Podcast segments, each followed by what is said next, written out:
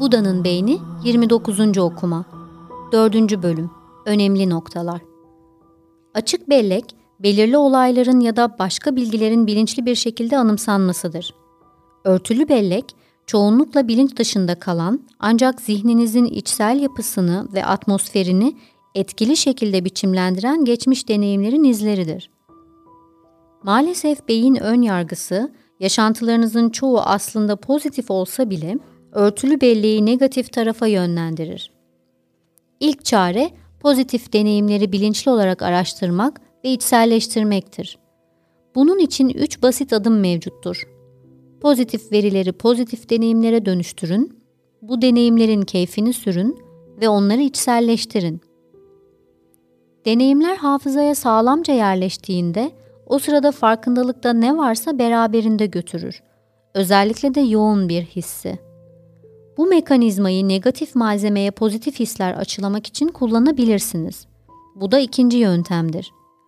Negatif deneyim silik bir şekilde arka planda yer alırken, pozitif deneyimi yoğun bir şekilde farkındalığınıza taşıyın.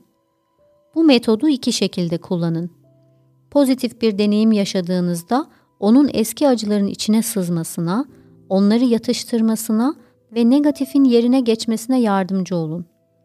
Negatif malzemeler bilinç yüzeyine çıkarsa, zihne onun antidotu olan duyguları ve bakış açılarını çağırın.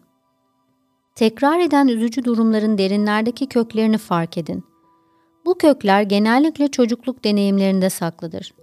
Farklı üzüntülerin farklı kökleri olabilir. Bu deneyimleri kökünden çekip çıkarmak ve tekrar gelişmelerini önlemek için bunlara bilinçli olarak pozitif deneyimler yönlendirin.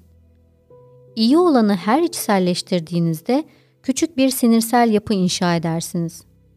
Bunu günde birkaç kez, aylar ve hatta yıllar boyu yapmak, zaman içinde beyin yapınızı, hissediş ve davranış biçiminizi geniş ölçüde değiştirecektir.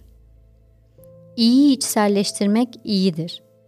Fiziksel ve zihinsel sağlığınız için pek çok faydanın yanı sıra pozitif duygular geliştirir. Özellikle çok hareketli ya da kaygılı çocuklar için büyük bir kaynaktır. Motivasyon, içtenlik ve kararlılık geliştirmek suretiyle spiritüel pratiğe de yardımcı olur.